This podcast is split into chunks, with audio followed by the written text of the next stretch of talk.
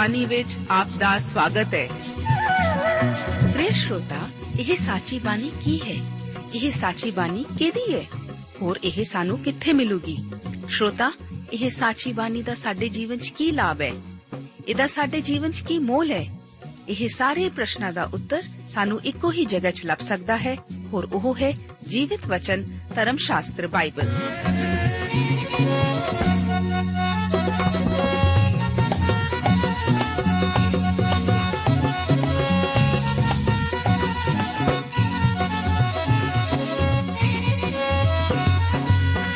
ਧਰਮ ਸ਼ਾਸਤਰ ਬਾਈਬਲ। ਉਹੀ ਜੀਵਿਤ ਵਚਨ ਦਾ ਅਸੀਂ ਇਸ ਕਾਰਜਕ੍ਰਮ ਵਿੱਚ ਅਧਿਐਨ ਕਰਾਂਗੇ।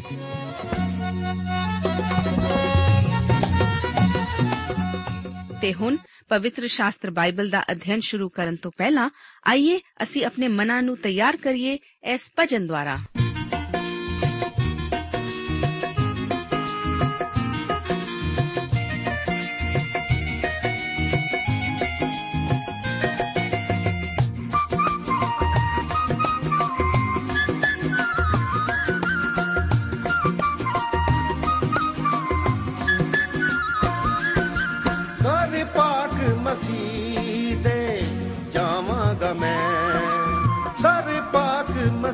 ਮਸੀਹ ਦੇ ਜਾਵਾਂਗਾ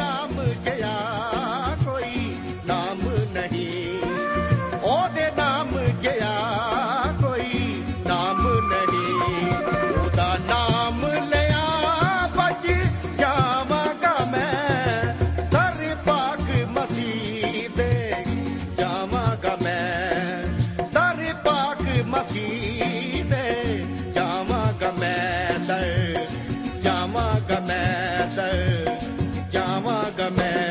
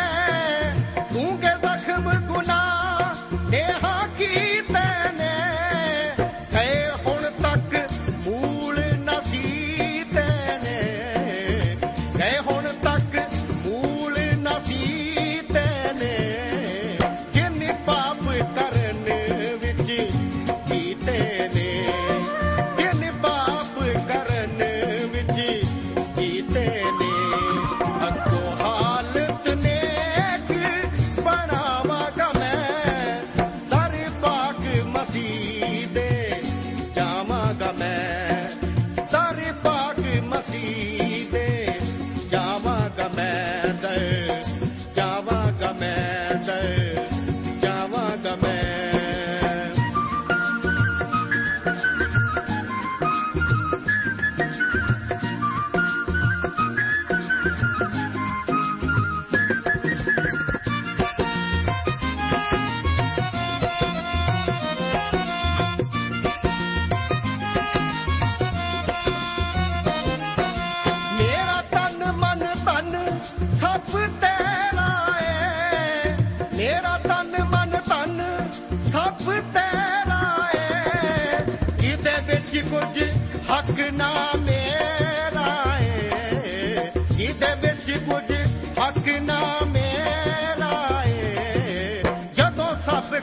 ਕੁਝ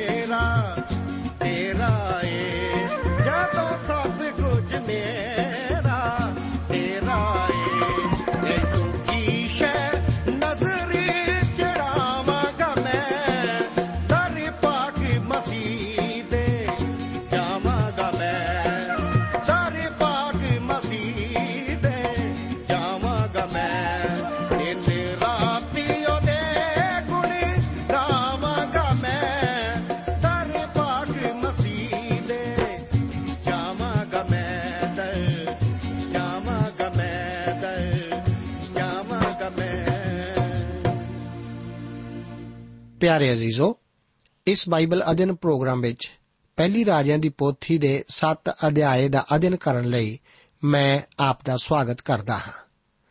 ਇਸ ਅਧਿਆਏ ਦਾ ਮੁੱਖ ਵਿਸ਼ਾ ਸੁਲੇਮਾਨ ਦੇ ਮਹਿਲ ਦੀ ਉਸਾਰੀ ਦੇ ਕੰਮ ਦਾ ਜ਼ਿਕਰ ਕਰਦਾ ਹੈ। ਇਸ ਅਧਿਆਏ ਵਿੱਚ ਅਸੀਂ ਦੇਖਦੇ ਹਾਂ ਕਿ ਸੁਲੇਮਾਨ ਨੇ ਸਿਰਫ ਹੈਕਲ ਦੀ ਉਸਾਰੀ ਹੀ ਨਹੀਂ ਸੀ ਕੀਤੀ, ਬਲਕਿ ਉਸ ਨੇ ਆਪਣੇ ਖੁਦ ਦਾ ਮਹਿਲ ਵੀ ਬਣਾਇਆ।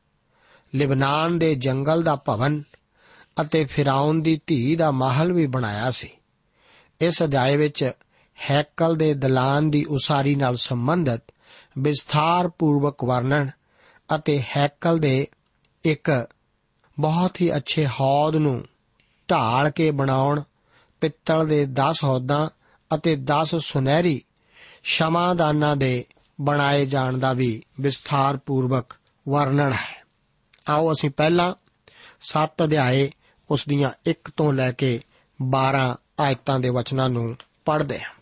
ਵਚਨ ਵਿੱਚ ਲਿਖਿਆ ਹੈ, ਸੁਲੇਮਾਨ ਨੇ ਆਪਣੇ ਮਹਿਲ ਨੂੰ 13 ਵਰਿਆਂ ਵਿੱਚ ਬਣਾਇਆ ਅਤੇ ਸਾਰੇ ਮਹਿਲ ਨੂੰ ਸੰਪੂਰਨ ਕੀਤਾ। ਉਸ ਨੇ ਲਵਾਨੋਨ ਬਣ ਦਾ ਮਹਿਲ ਬਣਾਇਆ, ਜਿਸ ਦੀ ਲਮਾਣ 100 ਹੱਥ ਚੌੜਾਣ 50 ਹੱਥ ਅਤੇ ਉਚਾਣ 30 ਹੱਥ ਦੀ ਸੀ।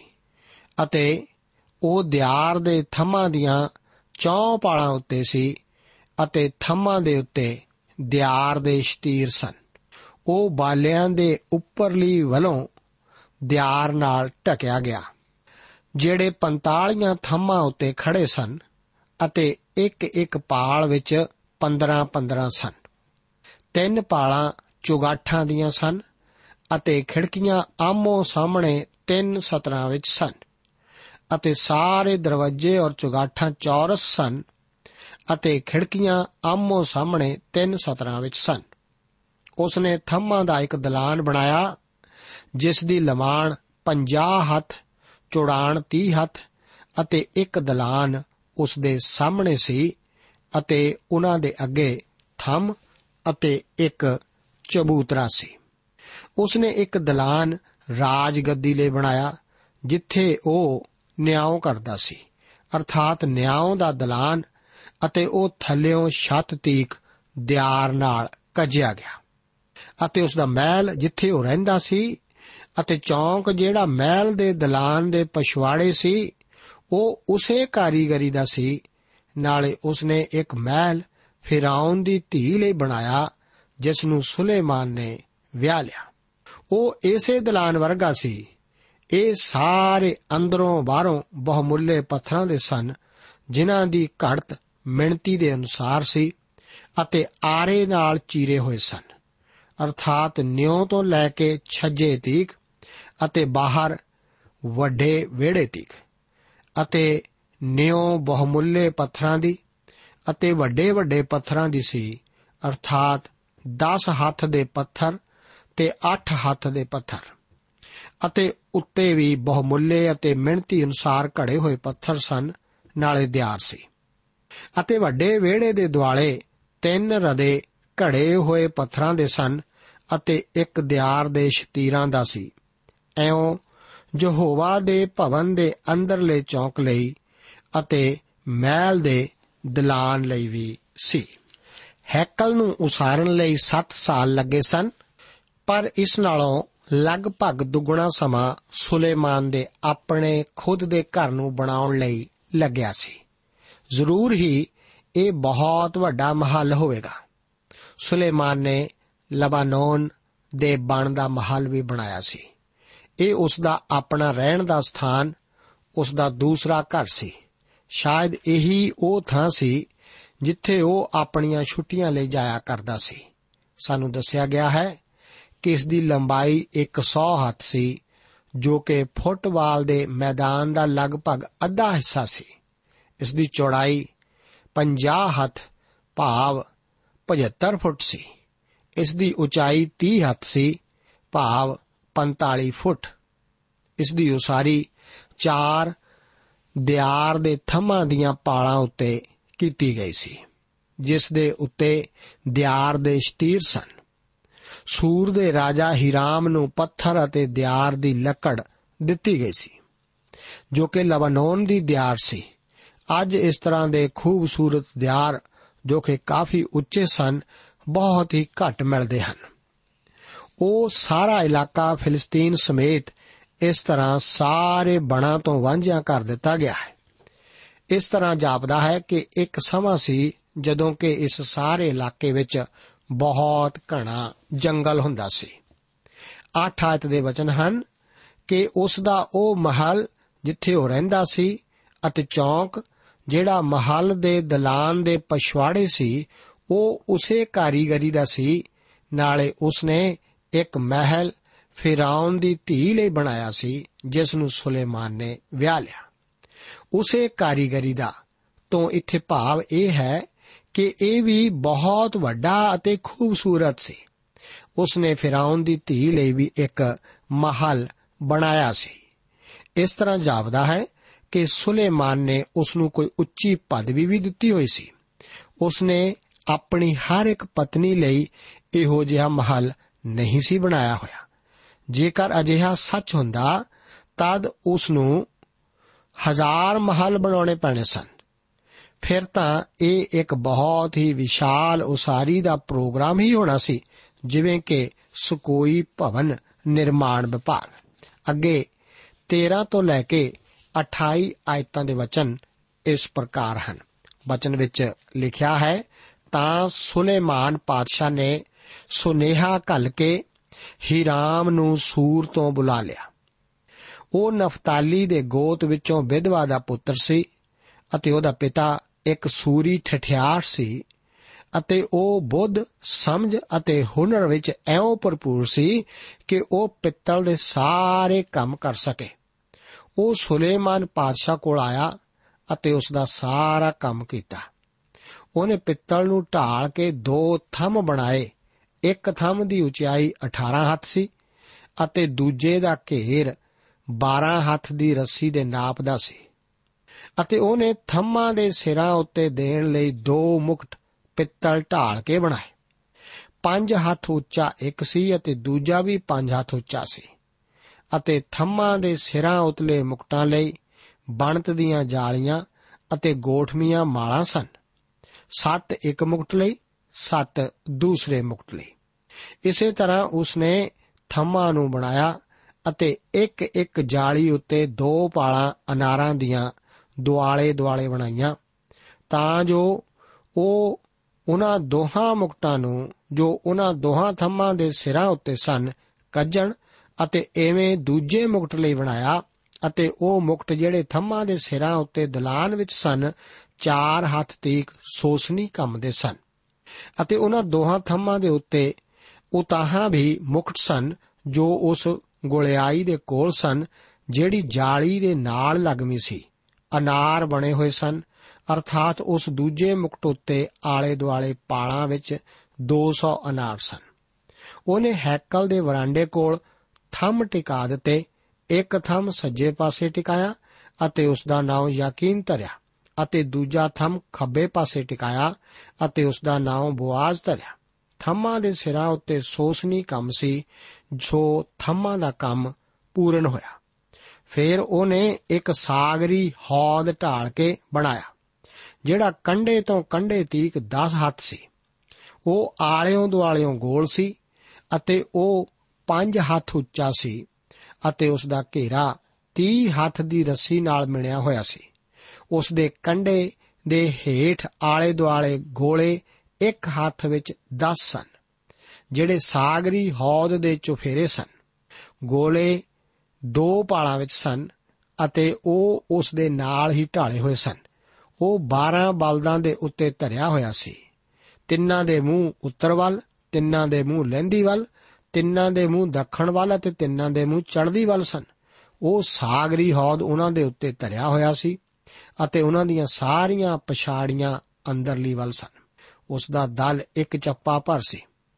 ਉਸ ਦੇ ਕੰਡੇ ਕਟੋਰੇ ਦੇ ਕੰਡੇ ਵਰਗੇ ਸੋਸਨੀ ਫੁੱਲਾਂ ਦੇ ਘੜੇ ਹੋਏ ਸਨ ਅਤੇ ਉਸ ਦੇ ਵਿੱਚ 1500 ਮਣ ਦੀ ਸਮਾਈ ਸੀ।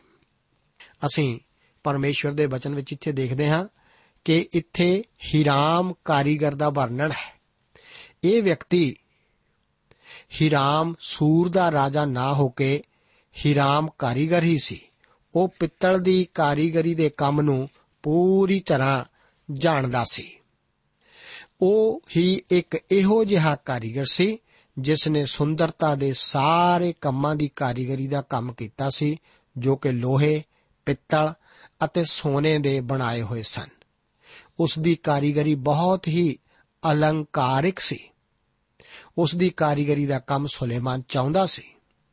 ਇਹ ਮਹਾਨ ਸਜਾਵਟ ਅਤੇ ਅਲੰਕਾਰੀ ਇਸ ਖੁਸ਼ਹਾਲ ਸਮੇਂ ਦਾ ਸਬੂਤ ਪੇਸ਼ ਕਰਦਾ ਹੈ ਜਿਸ ਵਿੱਚ ਹਰ ਪਾਸੇ ਸ਼ਾਂਤੀ ਅਤੇ ਅਰਮਾਨ ਸੀ, ਜਿਸ ਵਿੱਚ ਕਿ ਸੁਲੇਮਾਨ ਰਿਹਾ ਸੀ। ਇਹ ਅਕਸਰ ਇੱਕ ਸ਼ਾਂਤੀ ਅਤੇ ਖੁਸ਼ਹਾਲੀ ਦੇ ਸਮੇਂ ਵਿੱਚ ਹੀ ਹੁੰਦਾ ਹੈ ਕਿ ਕਲਾ ਦਾ ਵਿਕਾਸ ਹੋ ਸਕੇ। ਸੁਲੇਮਾਨ ਦੇ ਰਾਜ ਵਿੱਚ ਅਰਮਾਨ ਅਤੇ ਪਰਮਾਰ ਭਾਵ ਖੁਸ਼ਹਾਲੀ ਦੋਵੇਂ ਹੀ ਪੂਰੀ ਤਰ੍ਹਾਂ ਸਨ। 21 ਆਇਤ ਤੋਂ ਅੱਗੇ ਹੁਣ ਹੈਕਲ ਨਾਲ ਸੰਬੰਧਿਤ ਹੋਰ ਵਿਸਥਾਰਪੂਰਵਕ ਵਰਣਨ ਦਾ ਜ਼ਿਕਰ ਹੈ। 21 ਆਇਤ ਵਿੱਚ ਯਾਕੀਨ ਅਤੇ ਬਵਾਜ਼ ਦੋ ਨਾਵਾਂ ਦਾ ਜ਼ਿਕਰ ਆਉਂਦਾ ਹੈ। ਯਾਕੀਨ ਦਾ ਅਰਥ ਹੈ ਕਿ ਪਰਮੇਸ਼ਵਰ ਸਥਾਪਿਤ ਕਰੇਗਾ ਅਤੇ ਬੋਅਜ਼ ਦਾ ਅਰਥ ਹੈ ਕਿ ਇਸੇ ਵਿੱਚ ਸਮਰੱਥਾ ਹੈ। ਆਪ ਨੂੰ ਗੌਰ ਕੀਤਿਆਂ ਪਤਾ ਚੱਲੇਗਾ ਕਿ ਕਈ ਇਹੋ ਜਿਹੇ ਜ਼ਬੂਰ ਹਨ ਜਿਨ੍ਹਾਂ ਵਿੱਚ ਇਹਨਾਂ ਦੋਹਾਂ ਹੀ ਤੱਥਾਂ ਭਾਵ ਸ਼ਕਤੀ ਅਤੇ ਸੁੰਦਰਤਾ ਨੂੰ ਸ਼ਾਮਲ ਕੀਤਾ ਗਿਆ ਹੈ। ਮਿਸਾਲ ਵਜੋਂ ਜ਼ਬੂਰ 96 ਉਸ ਦੀ 6 ਆਇਤ ਵਿੱਚ ਵਚਨ ਹਨ ਕਿ ਉਪਮਾ ਅਤੇ ਮਾਣ ਉਸ ਦੇ ਹਜ਼ੂਰ ਹਨ, ਸਮਰੱਥਾ ਅਤੇ ਸੁਹੱਪਣ ਉਹਦੇ ਪਵਿੱਤਰ ਭਵਨ ਵਿੱਚ। ਸਮਰੱਥਾ ਮੁਕਤੀ ਦਾ ਜ਼ਿਕਰ ਕਰਦੀ ਹੈ। ਪਰਮੇਸ਼ਵਰ ਆਪਣੇ ਖੁਦ ਦੇ ਲੋਕਾਂ ਨੂੰ ਛੁਡਾਉਣ ਦੇ ਲਈ ਯੋਗ ਹੈ, ਭਾਵ ਸਮਰੱਥਾ ਰੱਖਦਾ ਹੈ। ਸੁਹੱਪਣ ਬੰਦਗੀ ਦੀ ਸੁੰਦਰਤਾ ਦਾ ਜ਼ਿਕਰ ਕਰਦਾ ਹੈ। ਸਾਨੂੰ ਪਰਮੇਸ਼ਵਰ ਦੀ ਬੰਦਗੀ, ਪਵਿੱਤਰਤਾ ਦੇ ਸੁਹੱਪਣ ਨਾਲ ਕਰਨੀ ਚਾਹੀਦੀ ਹੈ। ਇਹ ਦੋਵੇਂ ਥੰਮ ਹੈਕਲ ਵਿੱਚ ਬਹੁਤ ਮਹੱਤਵ ਥਾਂ ਤੇ ਟਿਕੇ ਹੋਏ ਸਨ। ਰੂਹਾਨੀ ਤੌਰ ਤੇ ਇਹ ਦੋਵੇਂ ਥੰਮ ਹਰ ਇੱਕ ਵਿਅਕਤੀ ਦੇ ਜੀਵਨ ਵਿੱਚ ਹੋਣੇ ਚਾਹੀਦੇ ਹਨ, ਜੋ ਵੀ ਪਰਮੇਸ਼ਵਰ ਦੀ ਬੰਦਗੀ ਕਰਨ ਜਾ ਰਿਹਾ ਹੈ। ਜੇਕਰ ਆਪ ਪਰਮੇਸ਼ਵਰ ਦੀ ਬੰਦਗੀ ਕਰਨ ਜਾ ਰਹੇ ਹੋ, ਤਾਂ ਜ਼ਰੂਰੀ ਹੈ ਕਿ ਆਪ ਨੂੰ ਪਰਮੇਸ਼ਵਰ ਦੁਆਰਾ ਪਾਪ ਤੋਂ ਛੁਡਾਏ ਜਾਣ ਲਈ ਪਰਮੇਸ਼ਵਰ ਦੀ ਸਮਰੱਥਾ ਦਾ ਅਨੁਭਵ ਹੋਵੇ। ਫਿਰ ਆਪ ਪਵਿੱਤਰਤਾ ਨਾਲ ਸਜ ਕੇ ਪਰਮੇਸ਼ਵਰ ਦੀ ਬੰਦਗੀ ਕਰ ਸਕਦੇ ਹੋ। ਇੱਕ ਸੁੰਦਰ ਧਾਮ ਦਾ ਰੱਖਣਾ ਮੇਰੇ ਵਿਚਾਰ ਵਿੱਚ ਕੋਈ ਗਲਤ ਕੰਮ ਨਹੀਂ ਹੈ। ਮੇਰੇ ਵਿਚਾਰ ਵਿੱਚ ਤਾਂ ਇਹ ਬਿਲਕੁਲ ਟੁਕਮਾ ਹੀ ਹੈ। ਇੱਕ ਸੁੰਦਰ ਧਾਮ ਹੋ ਸਕਦਾ ਹੈ ਕਿ ਬੰਦਗੀ ਲਈ ਪ੍ਰੇਰਕ ਹੋਵੇ, ਪਰ ਇਹ ਹਮੇਸ਼ਾ ਬੰਦਗੀ ਲਈ ਪ੍ਰੇਰਣਾ ਨਹੀਂ ਦਿੰਦਾ। ਅਤੇ ਸੱਚਮੁੱਚ ਇਹ ਬੰਦਗੀ ਦਾ ਕੋਈ ਬਦਲ ਨਹੀਂ ਹੈ। ਅਸੀਂ ਪਵਿੱਤਰਤਾ ਨਾਲ ਸਜ ਕੇ ਹੀ ਪਰਮੇਸ਼ਵਰ ਦੀ ਬੰਦਗੀ ਕਰ ਸਕਦੇ ਹਾਂ। ਇਹ ਉਦੋਂ ਹੁੰਦਾ ਹੈ ਜਦੋਂ ਅਸੀਂ ਪਰਮੇਸ਼ਵਰ ਦੀ ਹਜ਼ੂਰੀ ਵਿੱਚ ਆਉਂਦੇ ਹਾਂ। ਉਸ ਦੀ ਹਜ਼ੂਰੀ ਦਾ ਅਨੁਭਵ ਕਰਦੇ ਹਾਂ ਅਤੇ ਆਪਣੀਆਂ ਊਣਤਾਈਆਂ ਨੂੰ ਪਛਾਣ ਜਾਂਦੇ ਹਾਂ। ਤਦ ਹੀ ਅਸੀਂ ਪਰਮੇਸ਼ਵਰ ਦੇ ਸੁਹੱਪਣ ਅਤੇ ਮਹਿਮਾ ਨੂੰ ਦੇਖ ਸਕਦੇ ਹਾਂ। ਇਹੋ ਹੀ ਅਨੁਭਵ ਯਸ਼ਾਇਆ ਨਵੀ ਨੇ ਕੀਤਾ ਸੀ, ਜਦੋਂ ਕਿ ਉਹ ਹੈਕਲ ਦੇ ਅੰਦਰ ਗਿਆ ਸੀ ਅਤੇ ਉਸਨੇ ਪਰਮੇਸ਼ਵਰ ਨੂੰ ਇੱਕ ਉੱਚੇ ਸਿੰਘਾਸਨ ਉੱਤੇ ਵਿਰਾਜਮਾਨ ਪਰਮੇਸ਼ਵਰ ਦਾ ਦਰਸ਼ਨ ਦਿੱਠਾ ਸੀ, ਜੋ ਕਿ ਪਵਿੱਤਰ ਅਤੇ ਚੁੱਕਿਆ ਹੋਇਆ ਸੀ। ਜਦੋਂ ਯਸ਼ਾਇਆ ਨਬੀ ਨੇ ਆਪਣੇ ਆਪ ਨੂੰ ਪਰਮੇਸ਼ਵਰ ਦੀ ਹਜ਼ੂਰੀ ਦੀ ਰੌਸ਼ਨੀ ਵਿੱਚ ਤੱਕਿਆ, ਤਦ ਉਸ ਨੂੰ ਆਪਣੀ ਖੁਦ ਦੀ ਗੰਦਗੀ ਅਤੇ ਭ੍ਰਿਸ਼ਟਤਾ ਨਜ਼ਰ ਆਈ। ਯਸ਼ਾਇਆ ਨਵੀ ਦੀ ਪੁਸਤਕ 6 ਅਧਿਆਇ ਉਸ ਦੀ 5 ਆਇਤ ਦੇ ਵਚਨ ਹਨ ਕਿ ਤਦ ਮੈਂ ਆਖਿਆ, ਹਾਏ ਮੇਰੇ ਉੱਤੇ, ਮੈਂ ਤਾਂ ਬਸ ਹੋ ਗਿਆ। ਮੈਂ ਜੋ ਭ੍ਰਿਸ਼ਟ ਬੁੱਲਾਂ ਵਾਲਾ ਹਾਂ ਅਤੇ ਭ੍ਰਿਸ਼ਟ ਬੁੱਲਾਂ ਵਾਲੇ ਲੋਕਾਂ ਵਿੱਚ ਵਸਦਾ ਹਾਂ। ਕਿਉਂ ਜੋ ਮੇਰੀਆਂ ਅੱਖਾਂ ਨੇ ਸੈਨਾ ਦੇ ਯਹੋਵਾ ਦੀ ਰਾਜ ਨੂੰ ਡਿਠਾ ਹੈ। ਇਹ ਦੋਵੇਂ ਥੰਮ, ਜਿਨ੍ਹਾਂ ਦੇ ਨਾਮ ਯਾਕੀਨ ਅਤੇ ਬੋਆਜ਼ ਸਨ, ਇਸ ਦਾ ਜ਼ਿਕਰ ਕਰਦੇ ਹਨ ਕਿ ਬੰਦਗੀ ਅਸਲ ਵਿੱਚ ਹੈ ਕੀ? ਛੁਟਕਾਰਾ ਪਾਈ ਹੋਈ ਆਤਮਾ ਜੋ ਕਿ ਪਵਿੱਤਰ ਪਰਮੇਸ਼ਵਰ ਦੀ ਹਜ਼ੂਰੀ ਵਿੱਚ ਆਉਂਦੀ ਹੈ। ਮੈਂ ਇਹ ਪੂਰੀ ਤਰ੍ਹਾਂ ਜਾਣਦਾ ਹਾਂ ਕਿ ਸੰਗੀਤ ਬਾਰੇ ਨਿਰਣਾ ਕਰਨ ਦਾ ਮੈਨੂੰ ਕੋਈ ਅਧਿਕਾਰ ਨਹੀਂ ਹੈ। ਪਰ ਫਿਰ ਵੀ ਮੈਂ ਇਸ ਲਈ ਜ਼ਿੱਦ ਕਰਦਾ ਹਾਂ ਕਿ ਉਹ ਸੰਗੀਤ ਜੋ ਕਿ ਆਪ ਨੂੰ ਪਰਮੇਸ਼ਵਰ ਦੀ ਹਜ਼ੂਰੀ ਵਿੱਚ ਨਹੀਂ ਲੈ ਜਾਂਦਾ, ਉਹ ਸੰਗੀਤ ਕਲੀਸਿਆ ਲਈ ਨਹੀਂ ਹੈ। ਅੱਜ ਕਲੀਸਿਆਵਾਂ ਵਿੱਚ ਸੰਗੀਤ ਦੀ ਪਰਮਾਰ ਹੈ। ਅਤੇ ਇਸ ਵਿੱਚ ਜ਼ਿਆਦਾ ਕਰਕੇ ਇਹ ਕਿਸੇ ਵੀ ਮਨੁੱਖ ਨੂੰ ਪਰਮੇਸ਼ਵਰ ਦੀ ਬੰਦਗੀ ਲਈ ਨਹੀਂ ਉਭਾਰਦਾ। ਮੈਂ ਆਪਣੀ ਸੇਵਾ ਵਿੱਚ ਇਹ ਜਾਣ ਲਿਆ ਹੈ ਕਿ ਕਈ ਵਾਰ ਵਚਨ ਦੀ ਸੇਵਾ ਲੈਣ ਤੋਂ ਪਹਿਲਾਂ ਜੋ ਵੀ ਸੰਗੀਤ ਕਿਸੇ ਗਰੁੱਪ ਜਾਂ ਕਿਸੇ ਇਕੱਲੇ ਗਵਈਏ ਵੱਲੋਂ ਪੇਸ਼ ਕੀਤਾ ਜਾਂਦਾ ਹੈ, ਉਹ ਪੂਰੀ ਤਰ੍ਹਾਂ ਪਰਮੇਸ਼ਵਰ ਦੇ ਵਚਨ ਨੂੰ ਦਿੱਤੇ ਜਾਣ ਵਾਸਤੇ ਘਾਤਕ ਅਤੇ ਵਿਨਾਸ਼ਕਾਰੀ ਸਿੱਧ ਹੁੰਦਾ ਹੈ। ਸਾਨੂੰ ਇਹ ਜਾਣਨ ਦੀ ਜ਼ਰੂਰਤ ਹੈ ਕਿ ਪਰਮੇਸ਼ਵਰ ਦੀ ਬੰਦਗੀ ਦਾ ਆਧਾਰ ਇਹੋ ਹੀ ਹੈ ਕਿ ਪਰਮੇਸ਼ਵਰ ਉੱਚਾ, ਪਵਿੱਤਰ ਅਤੇ ਉੱਚਾ ਚੁੱਕਿਆ ਹੋਇਆ ਹੈ। ਸੁਲੇਮਾਨ ਨੇ ਹੈਕਲ ਵਿਚਲੇ ਹੌਦ ਨੂੰ ਵੀ ਬਹੁਤ ਵੱਡਾ ਕੀਤਾ ਸੀ। ਇਹ ਮਹਾਨ ਹੌਦ 12 ਪਿੱਤਲ ਦੇ ਬਲਦਾਂ ਉੱਤੇ ਖੜਾ ਸੀ, ਜਿੱਥੇ ਕਿ ਤਿੰਨ ਤਿੰਨ ਬਲਦ ਹਰ ਪਾਸੇ ਵੱਲ ਤੱਕਦੇ ਸਨ। ਇਸ ਦਾ ਕੰਡਾ ਫੁੱਲਾਂ ਦੀ ਕਾਰੀਗਰੀ ਨਾਲ ਸਜਾਇਆ ਗਿਆ ਸੀ। ਇਹ ਹੌਦ ਜਾਜਕਾਂ ਦੇ ਆਪਣੇ ਆਪ ਨੂੰ ਸ਼ੁੱਧ ਕਰਨ ਵਾਸਤੇ ਸੀ, ਜਦੋਂ ਕਿ ਤੰਬੂ ਵਿੱਚ ਤਾਂ ਸਿਰਫ ਇੱਕ ਹੀ ਸਧਾਰਨ ਹੌਦ ਸੀ। ਪਰ ਇੱਥੇ ਸੁਲੇਮਾਨ ਦੀ ਹੈਕਲ ਵਿੱਚ ਇਹ ਕਾਫੀ ਗਿਣਤੀ ਵਿੱਚ ਅਤੇ ਬਹੁਤ ਸਜਾਵਟ ਵਾਲੇ ਸਨ। ਅੱਗੇ 29 ਤੋਂ ਲੈ ਕੇ 39 ਆਇਤਾਂ ਦੇ ਵਚਨ ਇਸ ਪ੍ਰਕਾਰ ਹਨ। ਵਚਨ ਵਿੱਚ ਲਿਖਿਆ ਹੈ ਉਸ ਨੇ 10 ਕੁਰਸੀਆਂ ਪਿੱਤਲ ਦੀਆਂ ਬਣਾਈਆਂ। ਉਹਨਾਂ ਵਿੱਚ ਇੱਕ ਇੱਕ ਕੁਰਸੀ ਦੀ ਲੰਬਾਈ 4 ਹੱਥ, ਚੌੜਾਈ 4 ਹੱਥ ਅਤੇ ਉਚਾਈ 3 ਹੱਥ ਸੀ। ਉਹਨਾਂ ਕੁਰਸੀਆਂ ਦੀ ਵਣਤ ਐਉਂ ਸੀ ਕਿ ਉਹਨਾਂ ਦੀਆਂ ਪਟੜੀਆਂ ਸਨ ਅਤੇ ਪਟੜੀਆਂ ਵਿੱਚ ਜੋੜ ਸਨ ਅਤੇ ਪਟੜੀਆਂ ਦੇ ਉੱਤੇ ਜਿਹੜੀਆਂ ਜੋੜਾਂ ਸਨ ਉਹਨਾਂ ਦੇ ਸ਼ੇਰ ਬਲਦ ਅਤੇ ਕਰੂਬੀ ਸਨ ਅਤੇ ਜੋੜ ਦੇ ਉੱਤੇ ਵੀ ਐਵੇਂ ਹੀ ਸੀ ਅਤੇ ਸ਼ੇਰਾਂ ਔਰ ਬਲਦਾਂ ਦੇ ਹੇਠ ਲਟਕਵੇਂ ਹਾਰ ਸਨ। ਹਰ ਕੁਰਸੀ ਲਈ ਪਿੱਤਲ ਦੇ ਚਾਰ ਪਹੀਏ ਸਨ ਅਤੇ ਉਹਨਾਂ ਦੀਆਂ ਧੁਰਾਂ ਪਿੱਤਲ ਦੀਆਂ ਸਨ ਅਤੇ ਉਹਨਾਂ ਦੀਆਂ ਚੌਹਾਂ ਪਹੀਆਂ ਹੇਠ ਫਰਸ਼ੀਆਂ ਸਨ। ਹੌਦ ਦੇ ਹੇਠ ਢਲਮੀਆਂ ਫਰਸ਼ੀਆਂ ਸਨ ਅਤੇ ਹਰ ਇੱਕ ਦੇ ਪਾਸੇ ਉੱਤੇ ਹਾਰ ਸਨ ਅਤੇ ਉਹਦਾ ਮੂੰਹ ਮੁਕਟ ਦੇ ਵਿੱਚ ਅਤੇ ਉੱਤੇ ਇੱਕ ਹੱਥ ਸੀ। ਉਹਦਾ ਮੂੰਹ ਗੋਲ ਅਤੇ ਕੁਰਸੀ ਦੀ ਬਣਤ ਅਨੁਸਾਰ ਡੇਢ ਹੱਥ ਸੀ ਅਤੇ ਉਹਦੇ ਮੂੰਹ ਦੇ ਉੱਤੇ ਵੀ ਉਕਰਾਈ ਦਾ ਕੰਮ ਸੀ ਅਤੇ ਉਹਨਾਂ ਦੀਆਂ ਪਟੜੀਆਂ ਚੌਰਸ ਸਨ, ਗੋਲ ਨਹੀਂ ਸਨ। ਅਤੇ ਉਹ ਚਾਰ ਪਹੀਏ ਉਹਨਾਂ ਪਟੜੀਆਂ ਦੇ ਹੇਠ ਸਨ ਅਤੇ ਪਹੀਆਂ ਦੇ ਧੁਰੇ ਕੁਰਸੀ ਵਿੱਚ ਲੱਗੇ ਹੋਏ ਸਨ ਅਤੇ ਹਰ ਪਹੀਏ ਦੀ ਉਚਾਈ ਡੇਢ ਹੱਥ ਸੀ ਅਤੇ ਪਹੀਏ ਦੀ ਬਣਤ ਰੱਥ ਦੇ ਪਹੀਆਂ ਦੀ ਬਣਤ ਵਾਂਗੂ ਸੀ। ਉਹਨਾਂ ਦੇ ਧੁਰੇ, ਉਹਨਾਂ ਦੇ ਆਉਲ ਉਹਨਾਂ ਦੀਆਂ ਪੁੱਠੀਆਂ, ਉਹਨਾਂ ਦੀਆਂ ਅਰਾਂ ਅਤੇ ਉਹਨਾਂ ਦੀਆਂ ਨਾਭਾਂ ਸਭ ਢਲੀਆਂ ਹੋਈਆਂ ਸਨ ਅਤੇ ਹਰ ਕੁਰਸੀ ਦੀਆਂ ਚੌਹਾਂ ਨੁਕਰਾਂ ਉੱਤੇ ਚਾਰ ਫਰਸ਼ੀਆਂ ਸਨ ਅਤੇ ਉਹ ਫਰਸ਼ੀਆਂ ਕੁਰਸੀਆਂ ਦੇ ਵਿੱਚੋਂ ਸਨ ਅਤੇ ਕੁਰਸੀ ਦੇ ਸਿਰੇ ਵਿੱਚ ਆਲੇ ਦੁਆਲੇ ਅੱਧ ਹੱਥ ਦੀ ਇੱਕ ਗੋਲ ਉਚਾਣ ਸੀ ਅਤੇ ਕੁਰਸੀ ਦੇ ਸਿਰ ਉੱਤੇ ਉਹਦੇ ਢਾਸਣੇ ਅਤੇ ਪਟੜੀਆਂ ਉਸੇ ਵਿੱਚੋਂ ਸਨ। ਉਹਦਿਆਂ ਢਾਸਣਿਆਂ ਦੀਆਂ ਪੱਟੀਆਂ ਉੱਤੇ ਅਤੇ ਉਹਦੀਆਂ ਪਟੜੀਆਂ ਉੱਤੇ ਉਸਨੇ ਕਰੂਬੀ, ਸ਼ੇਰ ਔਰ ਖਜੂਰਾਂ ਦੇ ਬਿਰਸ਼ ਹਰ ਇੱਕ ਦੇ ਵਿੱਤ ਅਨੁਸਾਰ ਉਕਰੇ ਅਤੇ ਆਲੇ ਦੁਆਲੇ ਹਾਰ ਸਨ। ਇਸੇ ਤਰ੍ਹਾਂ ਉਸਨੇ ਦਸੇ ਕੁਰਸੀਆਂ ਬਣਾਈਆਂ। ਉਹਨਾਂ ਦਾ ਇੱਕੋ ਹੀ ਸੱਚਾ, ਇੱਕੋ ਹੀ ਨਾਪ ਅਤੇ ਇੱਕੋ ਹੀ ਰੂਪ ਸੀ। ਉਸਨੇ ਪਿੱਤਲ ਦੀਆਂ 10 ਹੌਦੀਆਂ ਬਣਾਈਆਂ।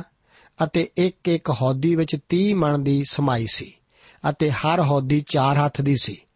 ਹਰ ਇੱਕ ਹੌਦੀ 10 ਕੁਰਸੀਆਂ ਉੱਤੇ ਸੀ। ਤਾਂ ਉਸ ਪੰਜ ਕੁਰਸੀਆਂ ਭਵਨ ਦੇ ਸੱਜੇ ਪਾਸੇ ਅਤੇ ਪੰਜ ਭਵਨ ਦੇ ਖੱਬੇ ਪਾਸੇ ਰੱਖੀਆਂ ਤੇ ਉਹ ਸਾਗਰੀ ਹੌਦ ਉਸਨੇ ਭਵਨ ਦੇ ਸੱਜੇ ਪਾਸੇ ਪੂਰਬ ਵੱਲ, ਦੱਖਣ ਦੇ ਸਾਹਮਣੇ ਰੱਖ ਦਿੱਤਾ। ਅਸੀਂ ਪਰਮੇਸ਼ਵਰ ਦੇ ਬਚਨ ਵਿੱਚ ਦੇਖਦੇ ਹਾਂ। 38 ਆਇਤ ਵਿੱਚ ਪਿੱਤਲ ਦੀਆਂ 10 ਹੌਦੀਆਂ ਦਾ ਜ਼ਿਕਰ ਸਾਨੂੰ ਮਿਲਦਾ ਹੈ।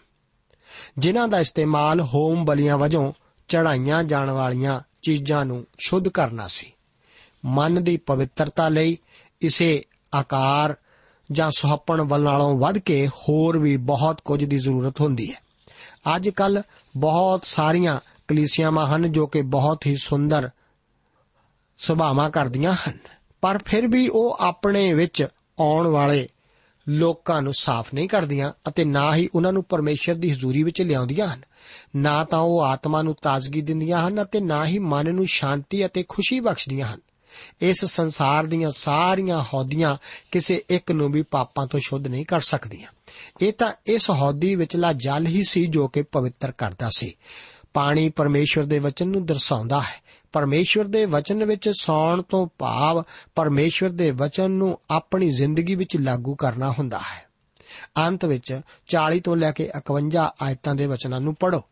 ਤੰਬੂ ਵਿੱਚ ਇੱਕ ਸ਼ਮਾਦਾਨ ਹੁੰਦਾ ਸੀ ਜੋ ਕਿ ਮਸੀਹ ਦਾ ਜ਼ਿਕਰ ਕਰਦਾ ਸੀ, ਪਰ ਹੈਕਲ ਵਿੱਚ ਇਹ 10 ਸਨ। ਪਰ ਇੱਥੇ ਇਹਨਾਂ ਦੀ ਗਿਣਤੀ ਵਿੱਚ ਵਾਧਾ ਕੀਤਾ ਗਿਆ ਸੀ, ਜੋ ਕਿ ਸਾਡੇ ਲਈ ਦੁਬਾਰਾ ਫਿਰ ਸਿੱਖਣ ਵਾਸਤੇ ਇੱਕ ਸਬਕ ਸੀ। ਸਾਡੇ ਸਮਕਾਲੀ ਸਮਾਜ ਵਿੱਚ ਪ੍ਰਭੂ ਯੀਸ਼ੂ ਮਸੀਹ ਨਾਲ ਬਹੁਤ ਜ਼ਿਆਦਾ ਸਮਾਨ ਹੋਣ ਦਾ ਖਤਰਾ ਬਣਦਾ ਜਾ ਰਿਹਾ ਹੈ। ਉਦਾਹਰਣ ਵਜੋਂ, ਅਗਲੇ ਹੀ ਦਿਨ ਮੈਂ ਇੱਕ ਪ੍ਰਚਾਰਕ ਦੇ ਸੰਦੇਸ਼ ਨੂੰ ਸੁਣ ਰਿਹਾ ਸੀ ਜੋ ਕਿ ਆਪਣਾ ਅੱਧਾ ਸੰਦੇਸ਼ ਸੁਣਾਉਣ ਤੋਂ ਪਹਿਲਾਂ ਹੀ ਲਗਭਗ 50 ਵਾਰ ਯੀਸ਼ੂ ਦੇ ਨਾਮ ਦਾ ਜ਼ਿਕਰ ਕਰ ਚੁੱਕਾ ਸੀ। ਉਸ ਦੇ ਨਾਮ ਦਾ ਵਾਰ-ਵਾਰ ਜ਼ਿਕਰ ਕਰਨਾ ਸੱਚਮੁੱਚ ਸ਼ਮਾਦਾਨਾਂ ਦੀ ਗਿਣਤੀ ਵਧਾਉਣ ਵਾਂਗ ਹੀ ਸੀ। ਇੱਕ ਹੋਰ ਦਿਨ ਮੈਂ ਇੱਕ ਹੋਰ ਵਿਅਕਤੀ ਨੂੰ ਇਸੇ ਤਰ੍ਹਾਂ ਕਹਿੰਦੇ ਸੁਣਿਆ ਸੀ। ਮਹਿਮਾ ਮਈ ਮਸੀਹ ਨੂੰ ਤੱਕਣ ਤੋਂ ਬਾਅਦ ਉਸ ਦਾ ਜ਼ਿਕਰ ਕਰਦਾ ਹੋਇਆ ਯੋਹੰਨਾ ਲਿਖਦਾ ਹੈ ਕਿ ਜਾਂ ਮੈਂ ਉਹਨੂੰ ਡਿੱਠਾ ਤਾਂ ਉਹਦੇ ਪੈਰੀਂ ਮੁਰਦੇ ਵਾਂਗ ਡਿੱਗ ਪਿਆ। ਮੈਂ ਸੋਚਦਾ ਹਾਂ ਕਿ ਇਹੋ ਹੀ ਉਹ ਸਥਾਨ ਹੈ ਜਿੱਥੇ ਕਿ ਮੈਂ ਅਤੇ ਆਪ ਹੋਵਾਂਗੇ ਜਦੋਂ ਕਿ ਅਸੀਂ ਮਸੀਹ ਦੀ ਹਜ਼ੂਰੀ ਵਿੱਚ ਪਹੁੰਚਾਂਗੇ। ਮੇਰੇ ਦੋਸਤ, ਆਓ ਅਸੀਂ ਆਪਣੇ ਸ਼ਮਾਦਾਨਾਂ ਵਿੱਚ ਵਾਅਦਾ ਨਾ ਕਰਦੇ ਜਾਈਏ। ਉਸ ਦੇ ਨਾਲ ਜ਼ਰੂਰਤ ਤੋਂ ਵੱਧ ਇੱਕਮਿਕ ਨਾ ਹੋਈਏ। ਉਹੀ ਹੈ ਜਿਸ ਦੀ ਬੰਦਗੀ ਅਤੇ ਉਸਤਤ ਅਸੀਂ ਕਰਦੇ ਹਾਂ। ਪ੍ਰਭੂ ਆਪ ਨੂੰ ਅੱਜ ਦੇ ਇਹਨਾਂ ਵਚਨਾਂ ਨਾਲ ਅਸੀਸ ਦੇਵੇ। ਜੈ ਮਸੀਹ। ਦੋਸਤੋ, ਸਾਨੂੰ ਉਮੀਦ ਹੈ ਕਿ ਇਹ ਕਾਰਜਕ੍ਰਮ ਤੁਹਾਨੂੰ ਪਸੰਦ ਆਇਆ ਹੋਵੇਗਾ ਤੇ ਇਹ ਕਾਰਜਕ੍ਰਮ ਸੁਣ ਕੇ ਤੁਹਾਨੂੰ ਬਰਕਤਾਂ ਮਿਲੀਆਂ ਹੋਣਗੀਆਂ। ਜੇ ਤੁਸੀਂ ਇਹ ਕਾਰਜਕ੍ਰਮ ਦੇ ਬਾਰੇ ਕੁਝ ਪੁੱਛਣਾ ਚਾਹੁੰਦੇ ਹੋ, ਤੇ ਸਾਨੂੰ ਇਸ ਪਤੇ ਤੇ ਲਿਖੋ। Programme Sachi Bani, post box number 1715 sector छत्ती, Chandigarh एक छ ज़ीरो ज़ीरो तीन छ पता एक बार फिर सुन लो। Programme Sachi Bani, post box number one seven one five, sector thirty six, Chandigarh one six zero zero three six. साडा ईमेल पता है programme Sachi Bani post box number 1715 sector 36 Chandigarh 160036 ਸਾਡਾ ਈਮੇਲ ਪਤਾ ਹੈ punjabi.ttb@twr.in ਪਤਾ ਇੱਕ ਵਾਰ ਫੇਰ ਸੁਣ ਲਓ punjabi.ttb@twr.in ਹੁਣ ਸਾਡੇ ਪ੍ਰੋਗਰਾਮ ਦਾ ਸਮੇਂ ਸਮਾਪਤ ਹੁੰਦਾ ਹੈ ਉਮੀਦ ਹੈ ਅਗਲੇ ਪ੍ਰੋਗਰਾਮ ਵਿੱਚ ਤੁਹਾਡੇ ਨਾਲ ਫੇਰ ਪੇਂਟ ਹੋਏਗੀ ਰੱਬ ਤੁਹਾਨੂੰ ਬਰਕਤ ਦੇ